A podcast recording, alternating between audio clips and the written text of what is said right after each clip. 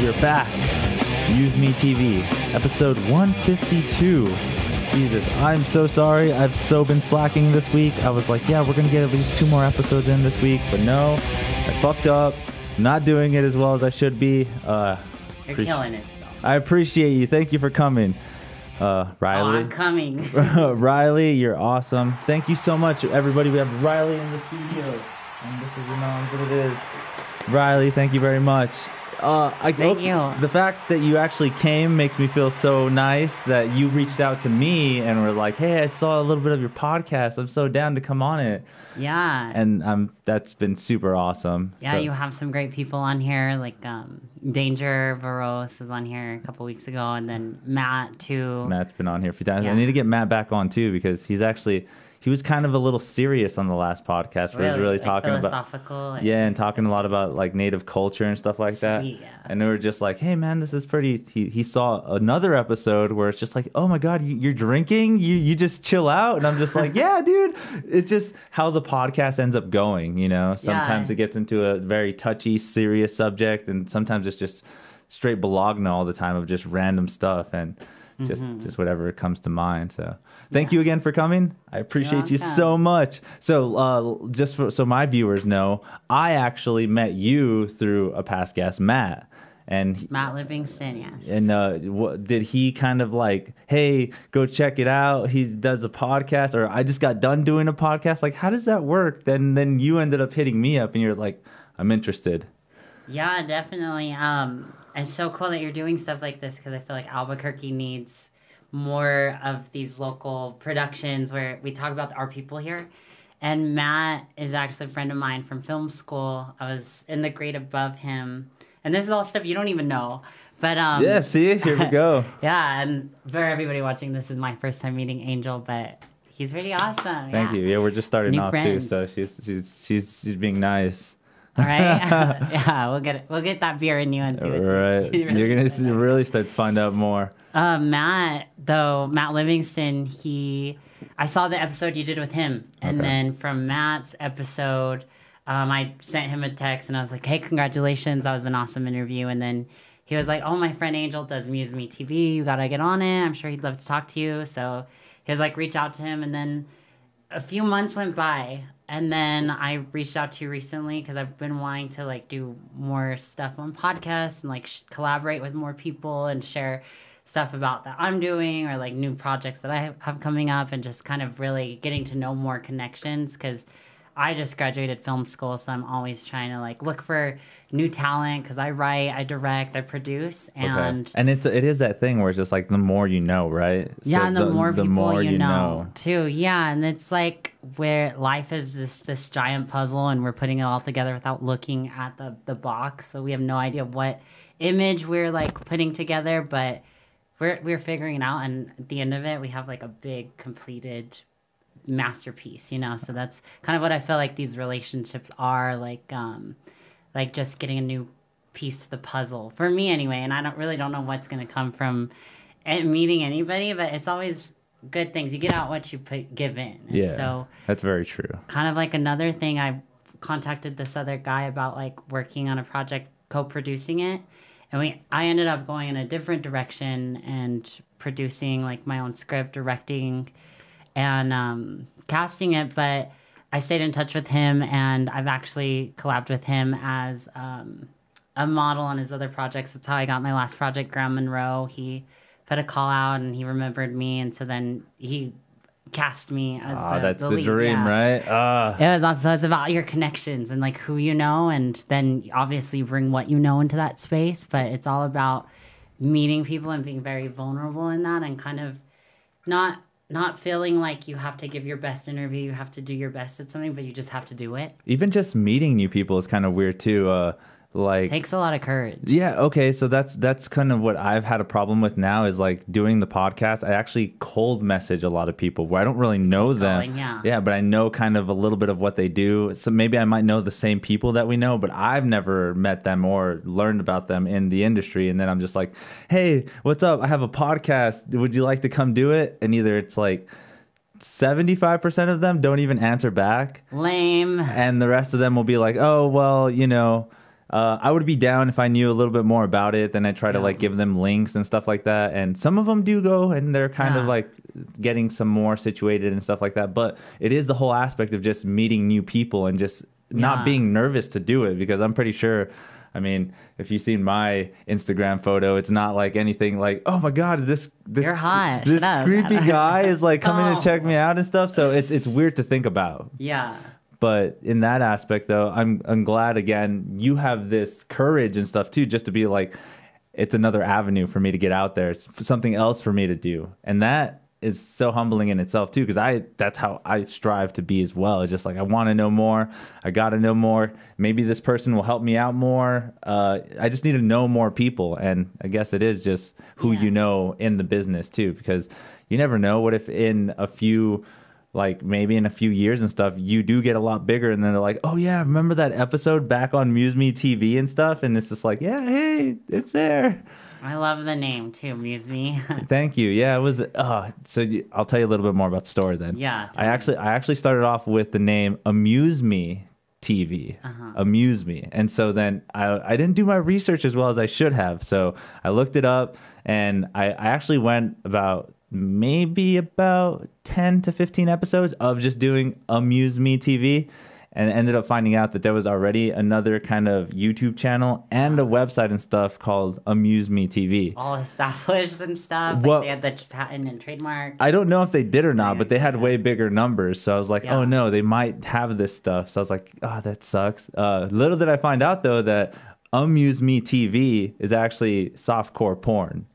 Oh. Like I know it was weird. It was so weird because then I was just like, oh, this is what I'm calling myself now, and I was just like looking at these videos. I was like, well, I mean, it's implied nudity, but it is kind of like sexual and stuff. I don't know what to do. I like. Well, my name's Riley Del Rey, and like, um, you know, I have a very controversial past, and so a lot of people look me up and Google me and kind of see my previous career in law and politics. That I used to work in Washington D.C. and Yeah, like I, I was. grinder. Yeah, I was gonna say that Oh, so too. you saw that? I, I didn't see a lot Oh, of it, okay, but yeah. especially like doing the research and stuff, looking up, I'm just like, oh shit, she's actually been to Washington. What the heck? Yeah, like, I what? used to work there. What? What? Let's It's like go a ahead. meat grinder. It chews you up and spits you out, and you know sometimes you can like ev- evolve into something else, and that's kind of how I got redirected into film. Was that I couldn't stop this evolution or progression of where I was heading as a person, and so obviously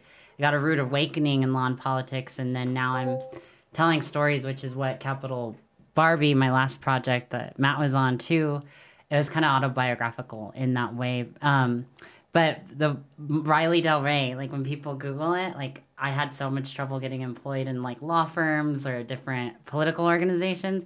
I started telling people my name was Riley Ray, and there's um there's a porn star named Riley Ray too. Oh so then they Google Riley Ray and they get they get some porn, um, and then they don't really know anything about me, and so that's kind of uh, kind of one way I like will introduce myself to somebody if I'm not really comfortable with them having access to everything about me on the internet. Because these days it's so hard to keep like private parts of your life private oh my god. because people try to hold that against you. And so like that kind of happened in the whole political thing years ago. Like you know i had this part of my identity that i was keeping to myself because i didn't want people to like have any presumptions about who i was or my politics or my capabilities. What you were doing? and so that but then i kind of relinquished that power because then they felt like they had some dirt on me. And so then they used that to you know kick me out like discrimination and stuff like that. And it, you know i i was on a different trajectory in life but it put me on like this more meaningful trajectory for me now too because i experienced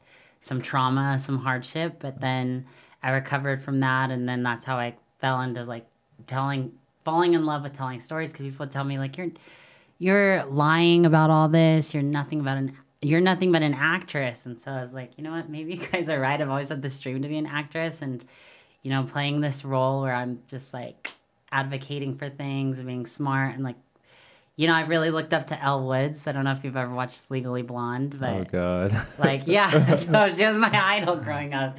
Her and hillary clinton. So i, I had political ambitions and for now that's kind of taking a backseat but through all of my work, um, it's all driven by that experience and that identity. And so my friend reminded me, like, you can't always run from like your past or your identity. That's always going to be part of you. It's attached to you, like it's innately you. Oh gosh. But um, you know, I just have to like accept that and really let that show through my work. And so I've been able to produce a few things like hashtag just another dead trans woman, which was a documentary about all the plights that trans people face, especially like if they're native or um, sex workers and stuff like that. So that was I'm proud of my work, and that that is all work that has been driven by like my personal identity and trauma in that. And I just can't, you know, let people think that they have some sort of power over me because they they know about my past. Like, Okay. Your past, like, it really does make you who you are. Yeah, it does shape who you are. yeah, it does. It has a big impact, and like you don't always have to be scared of your past, Yeah. especially if there's some sort of trauma or adversity. I think it's really admirable when you're able to just keep moving forward from that. And you know, I'd be I'd be in a different place if I had not been so resilient or creative and like what I was gonna do next. Because I feel like, especially in the entertainment industry, we're always looking for ways to invent ourselves. Like we're performers, like and with that we always have to create like new identities and new characters to help us get by. And do we really know the meaning of life? I don't think we do but we're just like experiencing it. So why not have the most fun and do what makes you happy? Because at the end of the day you're you only got one skin and like you're in that skin. Like i'll never have your experience and you'll pro- hopefully never have mine but um but you know we just like go with the flow and just let our our true selves come to the table Yeah.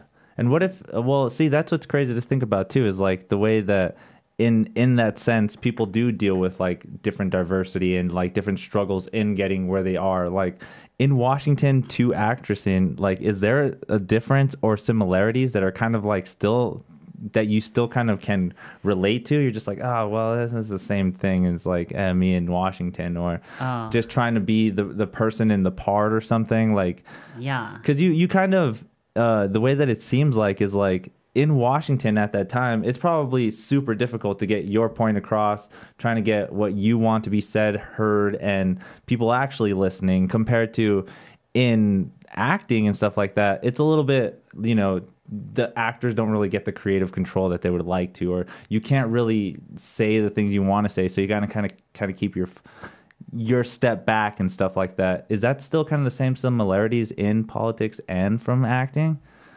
Like, do you deal with that re- like now or? i mean that's a good question i think that politics is like being a celebrity but for like ugly people Oh God! I know. I have a very tainted view of politics or like lawmakers because I, you know, saw how the sausage was made, if you will, and so I kind of saw a lot of things on the hill where people would say one thing and publicly and do another privately, or, you know, I feel like ideologically Republicans and Dems are very much the same, but um, it's in being in the entertainment industry, it's kind of allowed me to be a, a more full full person in my identity because it's like hyper criticism in politics and then in entertainment it's like this huge magnifying glass on you like people watching every move wanting more from you. But um it's it is similar in you know dynamics of working with large people and you know producing something for the greater good or so you hope and that's what i really love about the entertainment industry is it's like more collaborative Okay. it can, especially here in Albuquerque, we're so spoiled at that. Like everybody is on board to help with projects. Nobody's really competitive about things here, and so that's what I really love about Albuquerque. Like we're not, we're all occupying different lanes, and we're all on this huge highway, like headed to, towards bigger and better places. And like doing my research for you too, I saw you played like guitar and Oh, stuff. yeah, I'm I really like, good. So hot. I I'm know. Do you have your guitar here? Uh, it's actually in the other room, but yeah, Okay, I, I do I do play guitar. I've been playing for quite a while though too, and that's just one of those things where it's just like, at this point now, I just do it just to like keep myself sane. Yeah. because it's just one of those meditative things where you just like I can pick it up and I can play, I can entertain people, I can there's so much with just that one thing that I like and it makes me feel like a, a pretty cool person. But going into the like entertainment business and stuff like that, I feel like having multiple skills really does help you out a lot more than just being a master at one. Because I mean, I'm such a fucking nerd, but I like to like do magic tricks, like sleight of hand card tricks. Where I'm just like pick a card, so cool. and it ends up being your card and stuff like that. But that's one of those things where it's just like, oh well, what do I get good at if I have all these different talents? Like, oh, should I be practicing guitar? Yeah, you should be. But then again, if you practice that magic trick, you might be able to do it and be more cooler with that. Or the video game thing too is like, I should be mm-hmm. playing more video games because hundreds of people get paid for just sitting around and playing video games at a very competitive and cool, like pretty awesome state. So it just, I, I just don't know what to be good at in this industry as well. Like, if I have like a lot of followers because of my Twitch channel, are they going to be like, Yeah. oh, he has a lot of cool followers. Maybe we should cast him for a role. Or where they're just like, list your special talents and then I go in for a role and I end up end up playing guitar really good and they're like, "Oh, this is what we were looking for, not the thousands of followers that you have on Twitch. We're looking for the, this individual talents and stuff." And me being who I am, like you said too, what are we on this world for? What is what is really going on? And me not knowing that kind of makes me strive to be better at like everything that I can be. It's yeah, is there really like a true meaning to life, or are we just put here to experience this and really have fun to the max? Like, that that's that's what's crazy to think about too is like what can be the actual real answer to that because i'm not saying you're a spiritual person or anything but we have all these religions and stuff too where it's just like mm-hmm. oh there there's a guideline to life but then again you end up finding out different things about these guidelines where like oh like uh, recently i had on my podcast was a mormon a very very dedicated and like oh my god not only was he a mormon he was gay and Oh, really? yeah and Okay, and cool. he still believed in the church full heartedly that he does he maybe he's not meant to be gay maybe he doesn't like want viewpoints. Oh, it's so crazy. Like that blew me away Wow. just to find out his perspective of maybe why he still would want to be in the Mormon. He's done it all too, the whole Yeah. pray the gay away, end up going to counselors and stuff like that, but he still feels a certain way, but still is really dedicated to the Mormon religion. Yeah. And that blows me away too because once you start finding out little different aspects about life where it's like, oh, homosexuality is okay. Oh, different uh, trans and everything in this genre is okay. Everything starts becoming more apparent where it's like, oh, well, this religion didn't let me do that, but this Yeah. religion does. And I should join more of this, or I should be more of a free, open person and just accept everything for what it is. And where we're at now, it's kind of hard to do that, especially with this whole left and right being red or blue. It's it's really hard because you kind of can be a really strong activist for the left, but still have maybe a red idea once in a while, but still be categorized as a bad person because oh, you're not fully thinking blue or you're not fully thinking like a Republican and I don't know. I'm in a crazy situation in this world. I don't know how to think about it. But I'm glad that you're here. Oh my god, I know, right? It's it's so freaking crazy. And I mean, in life, like we're we're all just tr- like um, life is constant suffering, and we're just trying to reduce the amount of suffering we're going through. And we have the power to change things and move the needle. So, like as as a, a gay Mormon, you have the power to like persuade the church or like get the church to respond better to like homosexuality or like with me and my pilot capital barbie like uh, you know we have the lead character she's trans. And in the series as i was developing it more i was like okay is this going to be a trans person that has surgery or is this a trans person that's like really affirmed in her identity and doesn't want surgery and stuff like that? Because there's so many philosophies under so many different umbrellas and just because you're one thing doesn't mean you can't be the other thing too. Like um like you can love cats you can love dogs you can have a lot of preferences and you can you know you don't have to put yourself self limit things. And that's one thing i've learned from a lot of my mentors was whenever you're working especially as an actor is just take the risk because like the director will love that. And if he doesn't like that they'll redirect you. But like you're always to live with that doubt if you didn't take the risk and just go for it. And so with personal matters when it comes to personal matters in your own life just always go for it because Yeah.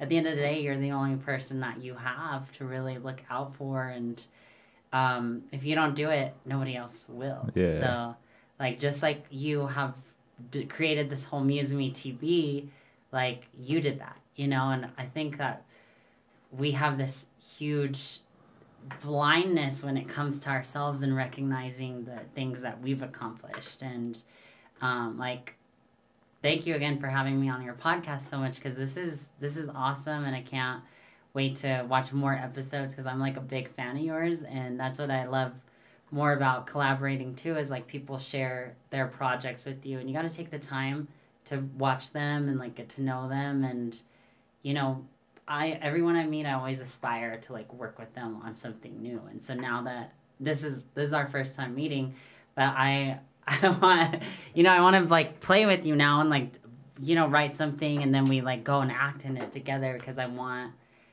to have that experience you know and that's all i'm here for in this world is like i don't know if i'm really here for a higher purpose or whatever but i know that i'm just like enjoying my life as much as i can. And um it's confusing too especially like being emotional like i've been thinking more about life on other planets lately and especially because elon musk is talking about going to the moon and mining the moon and it's like how could you want to mine the moon? It controls the tides and it controls a lot on earth like taking away from that might change things. And so it got me thinking like there's all these other life forms on other planets or are we truly alone in the universe That's see, that's again mind blowing. I don't fucking know. I wish I, know, knew, right? but it's so meta there's so many things of aspects of it too. Because like I honestly feel like we don't even know enough about our world to even start speculating about other worlds. Because Yeah. here in the rainforest, they actually they just throw a net down every once in a while, throw some like fumigation gas, and new bugs fall in this trap all the time. They're that they're still Like cate- yeah, yeah stuff? that they try to categorize and what's going on. Don't even get me started on the ocean. Like, Oh. can we just imagine the stuff that's down there that we can't even see, Yeah. let alone what's undiscoverable? Like, yeah what do we i mean uh, don't get me wrong space exploration is probably the way to go especially like with population and stuff like that. Maybe we do need to head to the stars and stuff like that. Yeah. But there's so much that we just don't know about life. And is it something yeah is it something that maybe we did end up knowing but we end up losing that same kind of aspect? I don't know if you've heard of these things where they're just like oh technically there's been humans here before Well, who built the pyramids and who built this like perfect structure on all these different continents? Yeah. If there wasn't some higher like, thing intellectual, Yeah. yeah. that like who showed them how to do this technology that we can't figure out to today? We can't reverse engineer how to build a pyramid yeah like that. So, That, that blows that blows me away, and the fact that we're trying to figure it out, but yet there's still other people that are just like, no, this is kind of the the narrative and the story that we have, and we're not going to differentiate from that, which is like religion and stuff like that. Like we can't really be in a bad state with religion because then oh. You, well, you're going to hell, and that's a bad thing. It's like, wait, I'm just asking a question. Like, isn't that something that should be respected or like kind of honored and stuff like that? Because I don't know. In the, the curiosity. yeah, especially trying to find out more about yourself and stuff like that. Yeah, because that's really all we're we're doing. Like I've been in a relationship for five years, and over that five years, I've seen him change. I've changed a lot, and we're never the same people that we were like last week or two weeks ago. But it's that communication, that curiosity about who we are every single day that kind of drives us to keep talking to each other and keep working on this because even today there was like a challenge like who am i who do i want to be who am i becoming?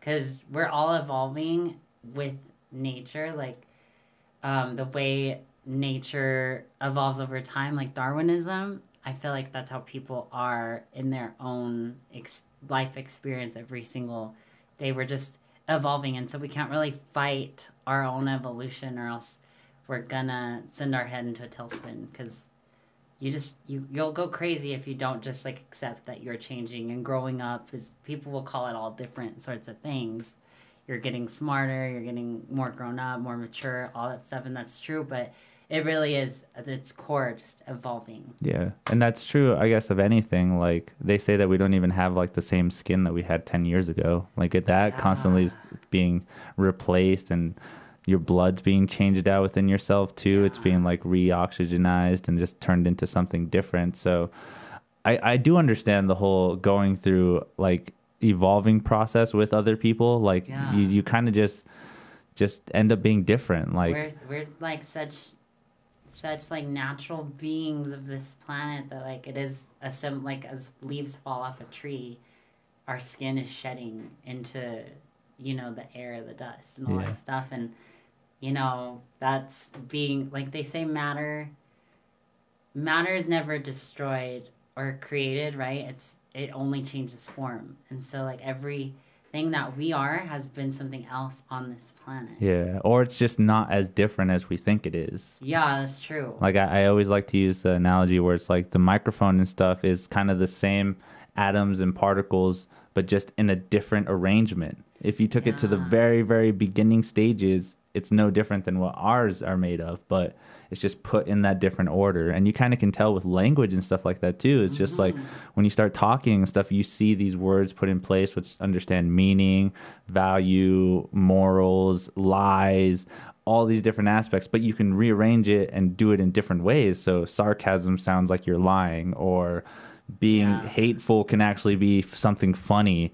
And I, I feel like that is a big part of what we are in general as humans, created from everything just in a different way. So maybe I don't know that that blows me away too. And religions say like, "Oh, you'll be reincarnated into something else," or "You'll come back as something different." I mean, that's that's a cool little idea, a cool little niche. Maybe I'm not too sure. I mean, the way that it sounds like, if I do die, they put me in the ground, my body decays, turns into like flowers or different stuff that helps grow around me. So I don't. I get the idea of things changing and always being something different, but yet it still kind of feels like we still are the same, no matter how how crazy the, the being different really comes down to. I still feel like a lot of us, mostly everybody, kind of knows that same feeling of being a good person, being nice, humble, without the whole of like, oh, you're black. Oh, you're white. You're Latina. You, you're Latina, right? I did see you mention yeah, that. Orale, así vamos. Um, but yeah, so th all these different aspects just blow me away as a young individual trying to figure out more about the world. And again, I don't uh, just trying to just figure it out Out without. curiosity, how old are you? How old am I? Yeah. I actually just turned thirty. Oh, really? Happy Yeah. um pre-birth or next year? When is your birthday? Uh, Cinco de Mayo. oh, that's not you. Just turned thirty. I That was just turned summer, 30. dude. Yeah, so I turned 30 in in May. That, that's awesome. Yeah, don't I look great You for, do, yeah. for 30, you were like 20? early twenties. yeah. That's what everybody But says. age is so arbitrary. Like I, I got married when I was eighteen, and I got married to this man who told me he was twenty nine, and all my friends and family were like, "There's no way in hell he's twenty nine. But he was like buff and tan and a state police officer, and I was naive eighteen year old, and um, found out he was forty nine. So that's how gullible I am Jesus. with age, and um, I feel like. I feel like age is just so arbitrary sometimes. I mean, it does. I but I do feel like age also sa- says that you're at certain milestones in your life. So like I feel like as a woman, I'm 28 right now. I'm about to be 29, but I feel like especially at the end of my 20s, I feel like I'm a fruit that's been ripening on a tree, and like I'm ripe right now. And so everything's kind of going my way.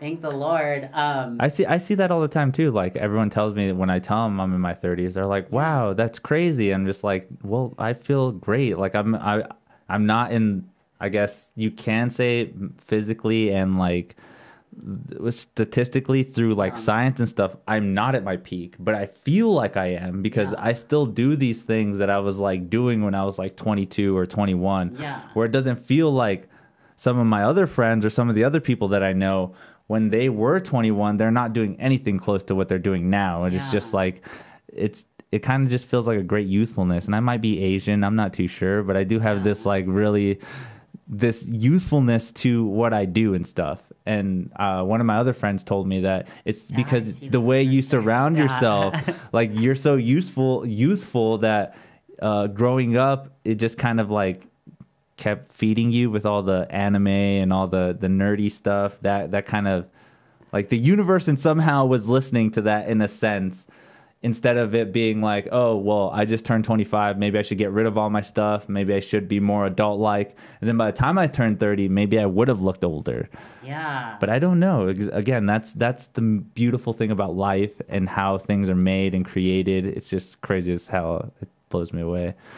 Dude, well, I think that you're you're nothing in nature is rushed but is always on time and we're we're all just like just a sponge of this earth. Like we we get put in the ground, we're reabsorbed, we become a tree or something. We expel breath that gets inhaled by a tree, you know, and that whole process. But I feel like especially when it comes to like our surroundings and creating the environments we want, like a, like I love anime. I love all. I know who all these characters are. I don't know who they are actually.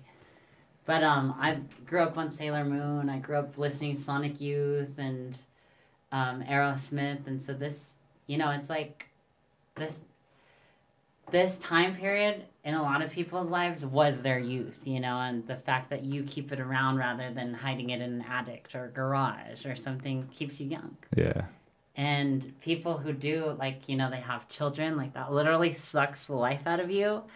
And um, then, you know, they, they become moms or dads, and then they're like, let me sell the boat, let me put take all the posters off the wall. But not doing that, I feel like our generation, like, we're we're the same age, and our generation is definitely holding on to more of our personal identity and not, you know, having children because of the political climate, the divisiveness, and just kind of being more individualistic, but I feel like happier too, and just more like at peace, like about where we're headed individually.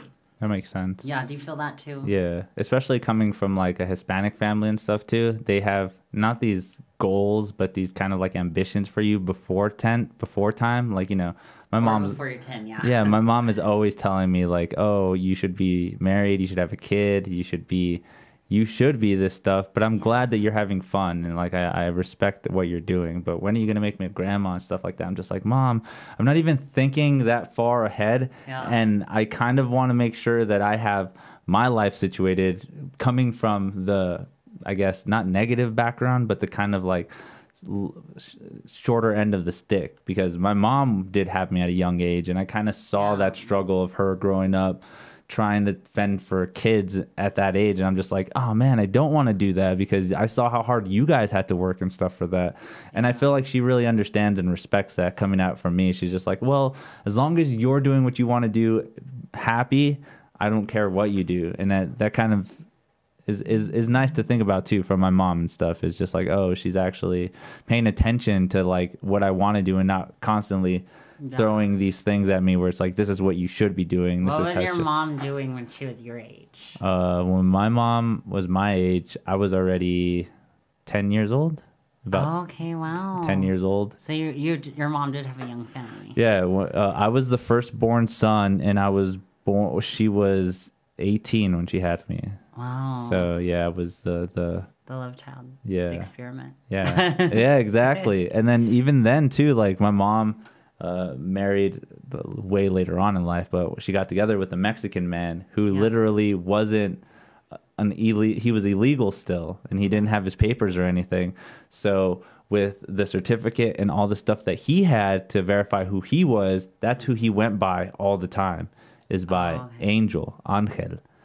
And so Ah. when my mom had me, she wanted me to be a junior to my dad. Yeah. But my dad ended up having to tell her after that I was named that like, hey, my real name isn't Angel. It's actually Idiasad. These are just papers that I use to get across. Oh my god. so I'm named That's after awesome yeah I'm. I'm I'm named after somebody, but just not in the sense that it's not really real. You know, my dad.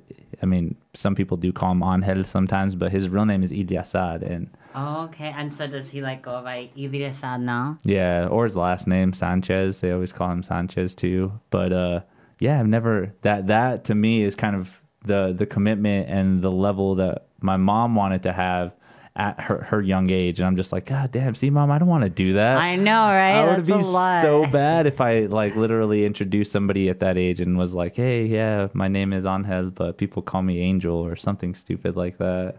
I know. I don't know. Like it's. I feel technology is making people a little more like nervous or feel like less less courageous to meet people in person because we just get such instant gratification on the net where we see a picture we're like oh let me see what else is out there and sort of stuff when back then it was kind of relationships It's so and hard. stuff that yeah and they would like you know they'd meet people at dances they'd meet people at the grocery store and The stuff like- baile.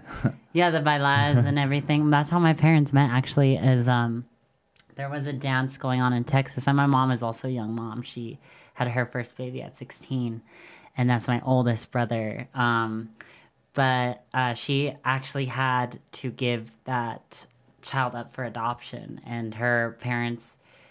So let me kind of just back up and tell you about the origin story of my family. Um, she is undocumented like her whole family was from mexico. And then from um from Parral her father like pistol whipped his oldest son and was like you're not going into the cartel. You're not doing gonna be part of this drug culture here. We're we're literally moving. So they like she has eight siblings at that time and she was like the youngest child at the time. And then they crossed over the border like literally walking and migrating. And then um, her family picked all over the us like potatoes apples onions.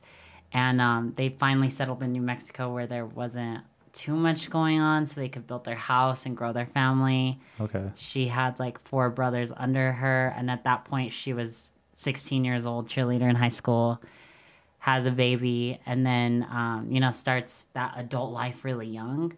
And uh, we're as we're the kind of in the inverse where we're still having our young lives in our adult life. Oh yes. and like um the oh yeah. And so then she went to uh, she had some kids. Like i'm the last of six kids. And so she already had a family an ex-husband all that stuff going on.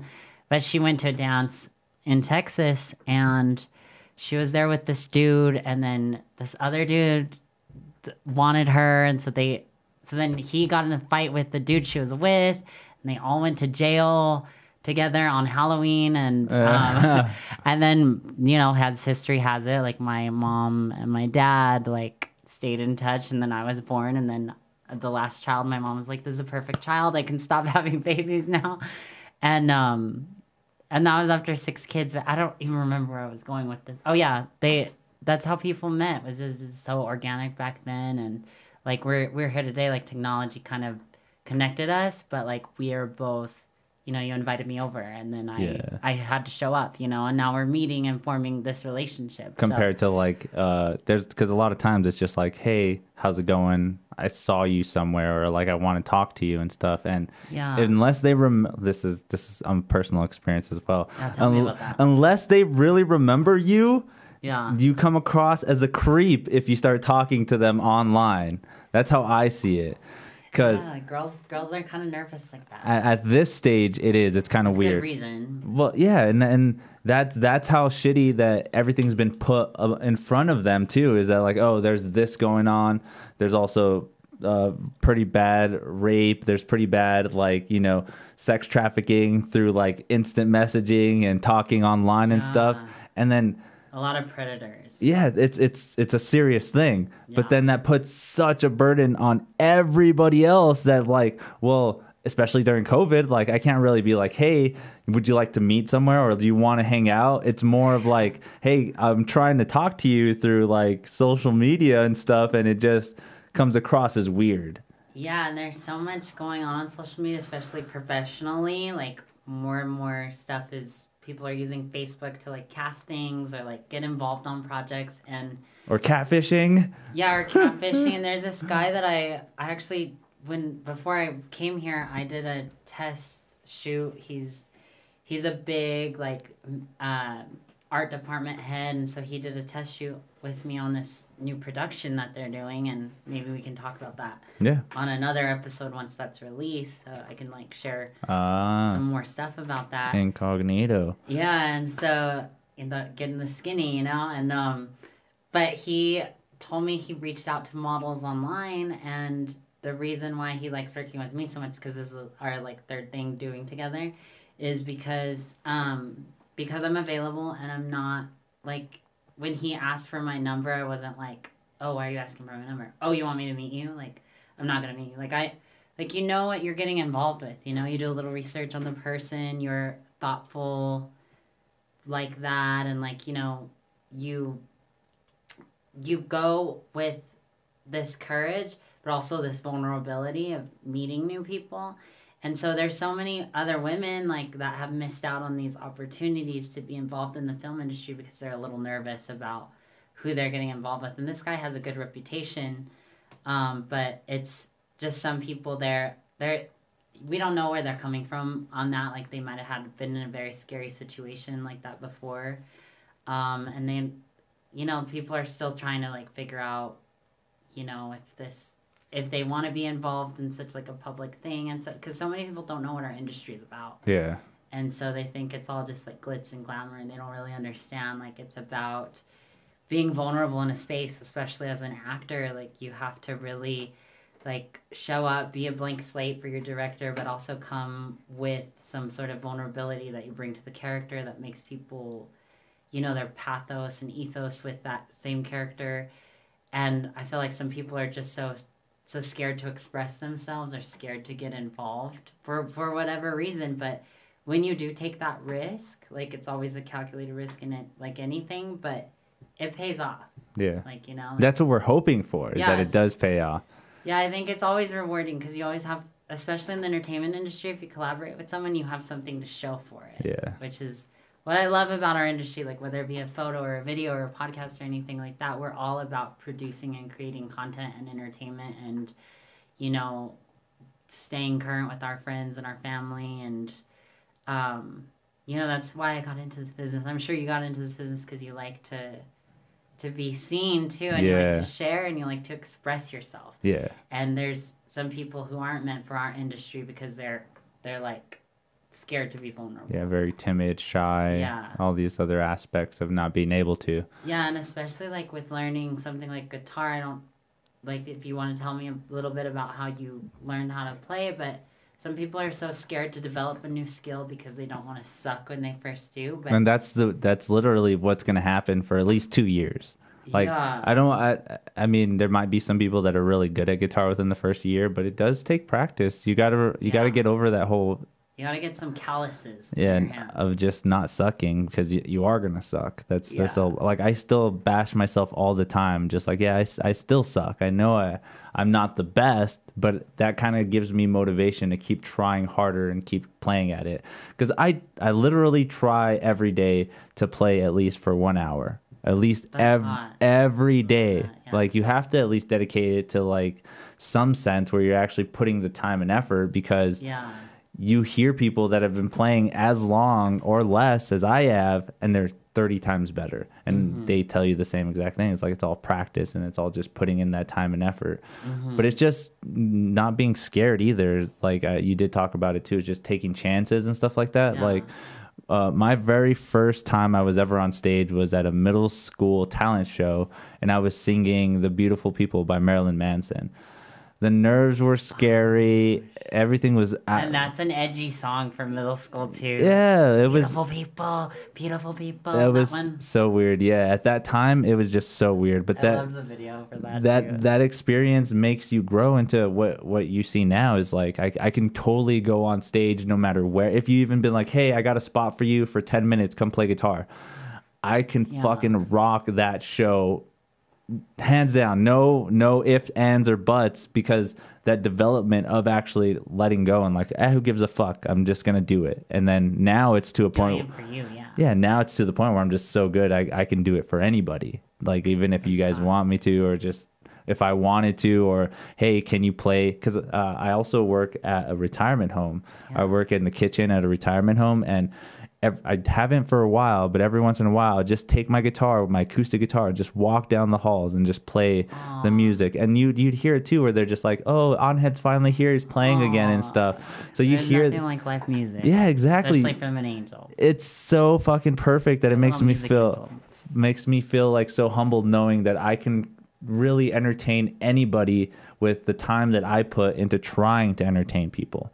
Yeah, and that that exchange of energy again, like you know, you're you're making these sounds that are literally being absorbed into these people's ears and brains and really changing their attitude and their mind and like you you have no idea how like much medicine you're giving them because like they're maybe they're remembering something or maybe they're taking comfort in Yeah. the fact that you're playing a song and or it took the time to really Yeah. think about that too. Like, uh, I guess that's so special yeah, just going down the hallway and playing this the music, they'll just be like, "Oh, that's actually something that never happens," or Yeah. "Oh, that's so cool that he's actually doing that again," and stuff like that. So it's it's really humbling, and I f- kind of feel that way in entertainment. Yeah. Is like if I if I have the chance to make somebody laugh or smile or be in, intrigued by anything I'm doing, I feel like I'm doing my part in entertainment, Mm-hmm. where it's just putting myself out there so that they are entertained. That that's my biggest goal is to be as entertaining as I can to anybody and everybody. But I haven't let go of really trying to be that badass because I still kind of am subjugated to a nine to five job where I'm just like, oh, I have to make sure I work a nine to five job to pay off my car and I have a place to live. yeah Instead of being like, fuck it, I'm going straight to Los Angeles with my guitar and a suitcase and I let's see what it takes me. I believe in myself. I really feel like I can the do it journey but I'm so scared because the the all the other uh, the stories of like the boulevard of broken dreams I'm so talented and I tried so hard but I didn't make it and I see these people and how talented they are and I'm just like wow if he didn't make it what makes it think I'm going to make it Yeah. and this always comes into play with my aspect of entertainment as well too is like Yeah. I feel like I'm so good people always tell me I should be doing more but then I think about it and I'm just like oh I'm probably not as good as I think I am or just wait till I get to a big city. Wait till they actually see a, a, a wait till I actually get into a big pond because right now this pond isn't as big. But I shouldn't have that aspect. I shouldn't really be thinking like that. And that's my problem that I've been dealing with going into my 30s now. I'm just like is it wasted time that i'm doing this? Because i'm so scared or is it just growing cojones? I mean I, it's it's weird. I, uh, I feel like i'm letting out a lot here but no that's good tell me about it but that that's that's that's life in general. I feel like mm-hmm. if you can't really speak or talk about the things that make you happy or the things that bother you or the things that make you intrigued or anything, then mm-hmm. what's the point of actually having this conversation or being able to understand more about each other? Like I, I'm I, I'm probably coming across as like, oh holy shit, this guy can talk and he actually does have a lot to say and stuff. But I've learned more about you in the past 45 minutes than I have in all the research that I can be doing, all the other, oh, let me see this post, let me read the comments, let me see what I find. yeah It's different. it's a different experience Especially face to face. especially now, it's totally different with the whole COVID thing and like not being able to talk with anybody. I've had a lot of people refuse the live uh, podcast and always try to opt to the Zoom call where they're just like, "Oh, I'll be on your podcast, but I can only do it by, by doing Zoom." And I'm just like, unfortunately, I don't like that experience, and it's not as humbling to me. So maybe we'll get together after this whole COVID thing is, is calmed down, or they do end up coming up with something. So just being able to do this with you has been pretty uh, humbling and super super awesome. I'm. I'm really proud of it too because I'm just like, oh man, there's so many people that I'm going to share this with and just be like, see, you can come on the podcast and it is. Uh, I can reassure you with my COVID safety. Like I work at a retirement home and I've been tested over 32 times in the nostrils, and it sucks because I'm ready for alien probing. Like that's that's that's nothing, but in that sense, it's to where it's, you just have to take a chance. You really just do have to take a chance. go the same nostril you six months. They uh they have a newer test now where they don't stick it all the way up in your nostril. They kind of just touch the inside rims, but they have to do both nostrils. So it's weird. It's not a comfortable feeling. have you been tested? Yeah, I did. Um, I had a test, and I have a deviated septum, which is why I'm so nasally. But I got hit with, hit in the face with a bowling ball when I was younger. A yeah. bowling ball. Yeah, my brother and me were fighting, and he grabbed this bowling ball and swung it at me, and boom. Oh my Thankfully, god. it's like not crooked or, or it's not like too crooked, but And you could think of it as just like a football or something. No, it was a fucking bowling ball. Jesus. and I I don't know, like it, it just like kind of made everything shift. And so when I got my first COVID test, they like shoved it up my nostril, and then they were like, "Oh, it's not going in," and so they're trying to like really push it in there. And um, I was just like, You're already fit. you know, they're like, "Oh, you have a deviated septum. Let me try your other nostril." And then I was like, "Doop," and then, and so um, it's been affecting my breathing though, and for years, like I've been trying to develop my singing and stuff, and I just feel like now, like it's because of my breathing. I can't control my breathing, and so I also do uh, competitive swimming, and so I'm like in the pool all the time, and I just felt like I could never really compete with everybody else, especially because I'm very athletic, and so. Um, also when I would go for runs, I'd be like, why am I getting more tired than everybody if I'm like working out the same, have the same habits, routines? But it's because of the breathing, and you really have to control your breathing if you want to like perform singing right or even speaking right, and just there's so much connected to our breath, and so we have to get a grip on that, and so. Um, I figured out I had that deviated septum from my COVID test, and then it just kind of clicked to me why I was struggling in these other areas of my life. So Okay. then I like got a face scan, and it showed like I had a deviated septum too. So it's like been a whole thing, and so yeah, the br- the breathing part of my life has been hard ever since that day, and that was like ten years ago. Dang, that's that's crazy to think about too. Because yeah. Yeah. I mean, I try to dabble in the singing and stuff too, but I get what you're saying, where you're kind of using your diaphragm, kind of have this Yeah. like power building from like your your. from here and like your core and everything. Yeah. And you, like you're supposed to hold the breath in there and then it come from there, and it's it's been difficult.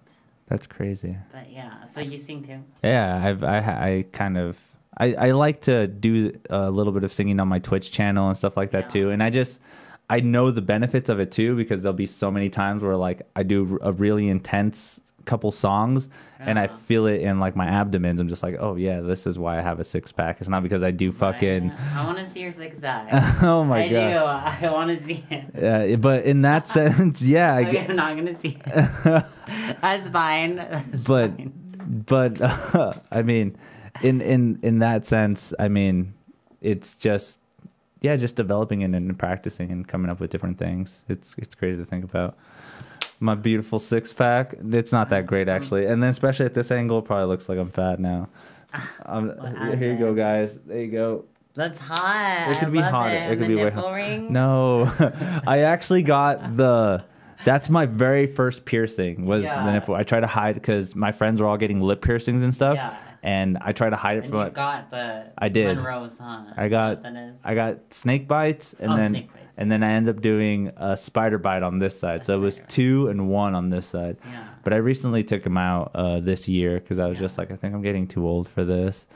It's it's that damn thirties. I'm telling you. Um, yeah, well, you're experimenting and you're still learning like your personal style. yeah, like I You know, like you can always poke yourself again if you want. Yeah, it's so true. And then I'm pretty sure these holes aren't gonna like. I've had them since for so long. I've had them since Yeah. I was like like 18. So I've had them all, ever since then. Just recently this year, I turned it off. Like I took them out. So there's still gonna probably be scars there. There's still gonna probably be like an imprint if I just wanted to, just a quick little poke, and I'm back at it again. But Yeah. The the nipple piercing was my first attempt to be like, oh, I really want to get a piercing, but I want to hide it from my parents because Yeah. my dad is a like well, you heard the story. He's a super Mexican, so he was totally against tattoos. Super Mexican. Is super super Mexican against tattoos, against me painting my hair and stuff like that. He was against all of that stuff, and Blonde's not just a color; it's an attitude. yeah, and then growing up, like I kind of had to hide that stuff from him. My mom was cool, but she was kind of in the situation where I don't want to make your dad mad and I don't want to upset Yeah. him, so she kind of sided with him most of the time. But there were some times where she's just like, "Oh, whatever, you already have it. I'll, I won't say anything, but if you get caught, that's on you." Yeah. Uh, same thing with my tattoos and stuff. Is like uh, th- those came in Yeah. because I was trying to hide them. they Like- are hidden. I like don't see them right now. I only have the two on my chest and then the, on my arm. I also have one in the back of my leg too. But those are all stuff that I didn't want to be shown as well because now getting older and stuff too. I'm just like, well, what if I did want to be in an acting role and they're like, "Oh, you'd be so perfect, but you have this tattoo." Yeah. And I don't know if we want to actually do the makeup every time to get rid of it. And so Yeah. those little aspects come into play sometimes. But again, I don't know the film industry as much as I, I really want to. I've barely started to dabble in it this year, like very small increments of like being an. Uh, I asked Matt, was like, hey, Matt, you think you could help me out by making a portfolio, taking a few headshots and stuff for me so I can have something to He's send? that. And he's like, "Yeah, for sure, let's do it." So we were gonna do that, but he ended up right away saying, "Hey, there's this audition for this part. You should audition for it. I'll let them know that you're gonna audition." I did it. I totally. They said you got the part, and I went straight to that right away. So I was just like, "That's Yeah. so crazy." And, And now, that's the new Charlie Chaplin thing that you're filming this yeah, weekend. yeah, with Matt and a couple other people that I know, because the main actor that was actually going to play the Charlie Chaplin role, he's a fellow comedian as well that I've met Oh, in the comedy scene. What's the name again? Elijah. Elijah. Yeah. So I've met him through that. I was like, "Hey, dude, heck yeah, we're doing this together." Is Elijah Cummings? what Williamson? Elijah Williams. Yeah. Yeah, Cummings. I know. I'm like, where did I get that? that that's from. I don't know who that's from. Who is that? It's like a carry. I don't know. I You're like, I worked with somebody with that name before. Um, but yeah, that's so awesome, dude. And I like can't wait to see that. I'm glad you're you're like you got such a you you know you're doing what you what you want to explore now. Yeah. And it's your first acting gig, and so it's like if you don't like it, you can leave it behind, or you can continue pursuing it. And you're like just at the start of this brand new journey, like your 30s. You're dabbling in you know the acting world now in front of the camera which is a whole nother lifestyle and everything and it could go really far if you want it to yeah, and that's just putting in the work too, just Yeah. doing it, because that that's that thing too. Is I just gotta, just gotta kind of let go and just do it, because I feel just like do it yeah Because if I got in that situation where they're like, "Oh, we have this really big part for you, but it's every day on Wednesday at 4 p.m.," I'm just like, "Fuck, that's when I work." Oh Who yeah. do I take? What do I do? Like, you'll have to make that priority. And like you know with a lot of actors they'll quit their jobs when they get the part because that's what we all want to do like full time is just act and entertain and perform. Like that's all that we want to do. Like that's our that's i feel like that's our purpose is to keep people entertained and to keep people thinking. And you know there this charlie chaplin thing like it's matt is he's very into comedy and i know he's does stand up too. And so this is his directorial debut and then it's in a genre that he loves and then you're involved with it and so you guys have that rapport. And so i think it's about also finding like your your little crew that you do projects with so that you're all uh, okay, you're all contemporaries and you're all rising together.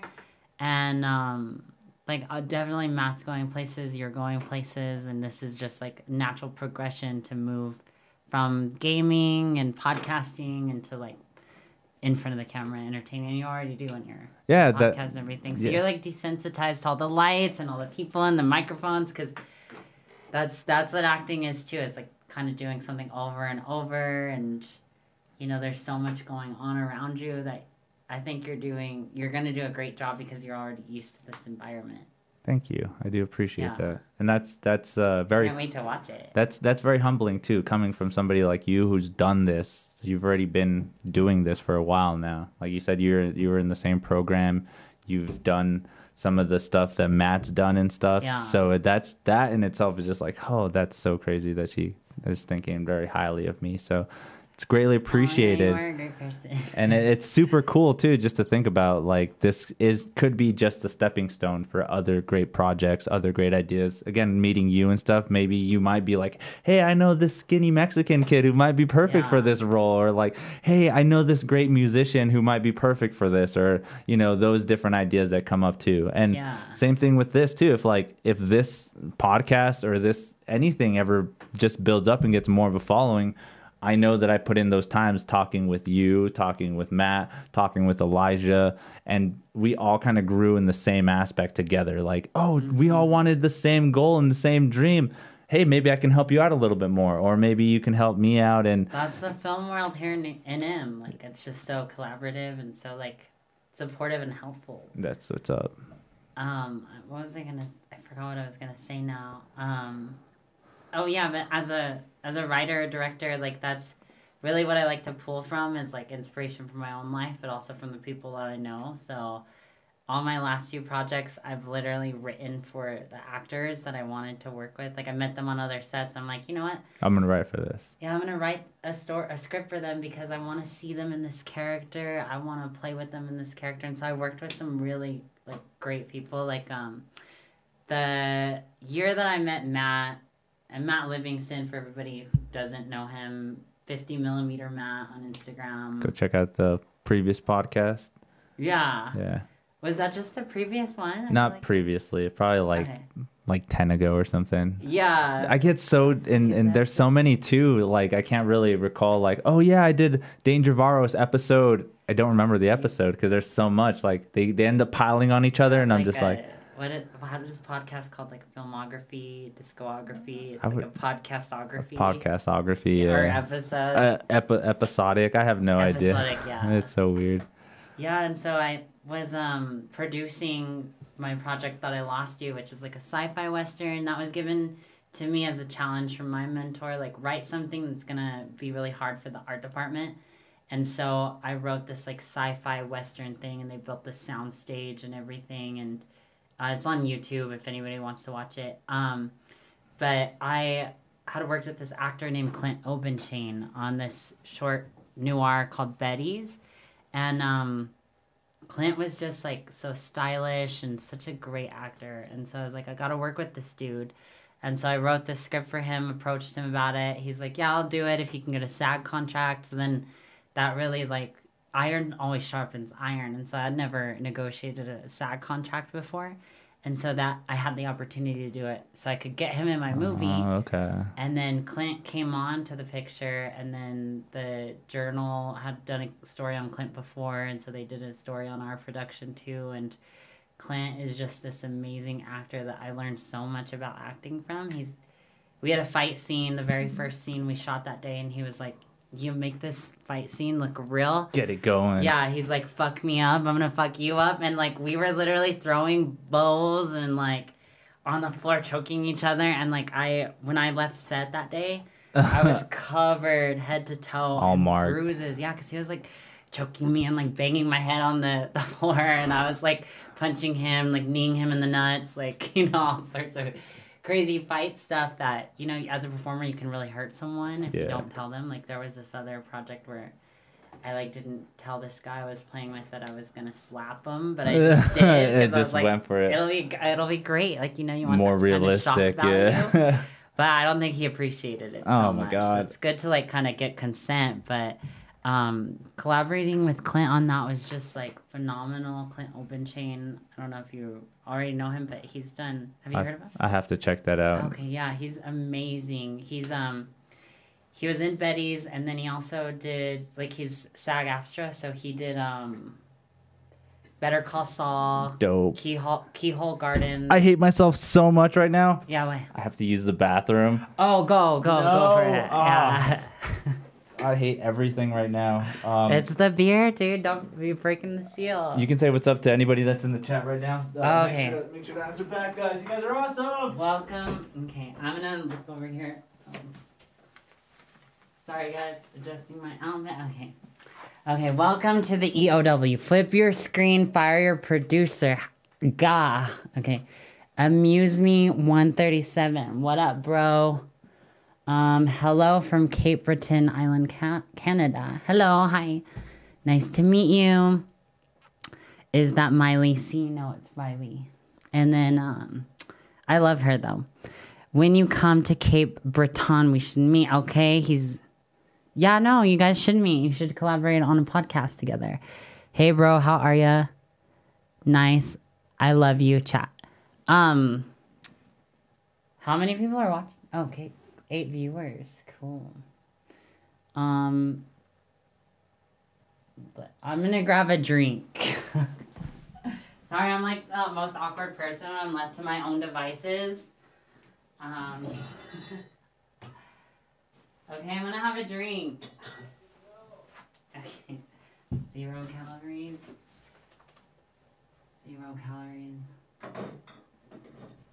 Southern Comfort. Oh, my god, that was horrible.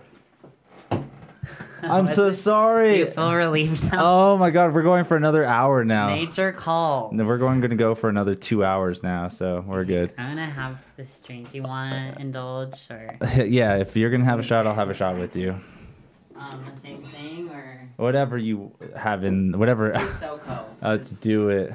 No, it's comforting. And You guys, thank you guys for joining. Everybody, Dolan, Cody, Craftman, Michael, Maurice, you're awesome. Maurice even told me too that I didn't fucking flip the screen either. So what happens is like we'll be uh, on the on the podcast, and it was like this the whole time, and it kind of sucks because it's pretty much backwards. You know, Oh, like for the viewers. yeah, so Okay, it's like the- a mirror image. Yeah, so Maurice was like, "Oh, flip the screen, fire your fucking producer."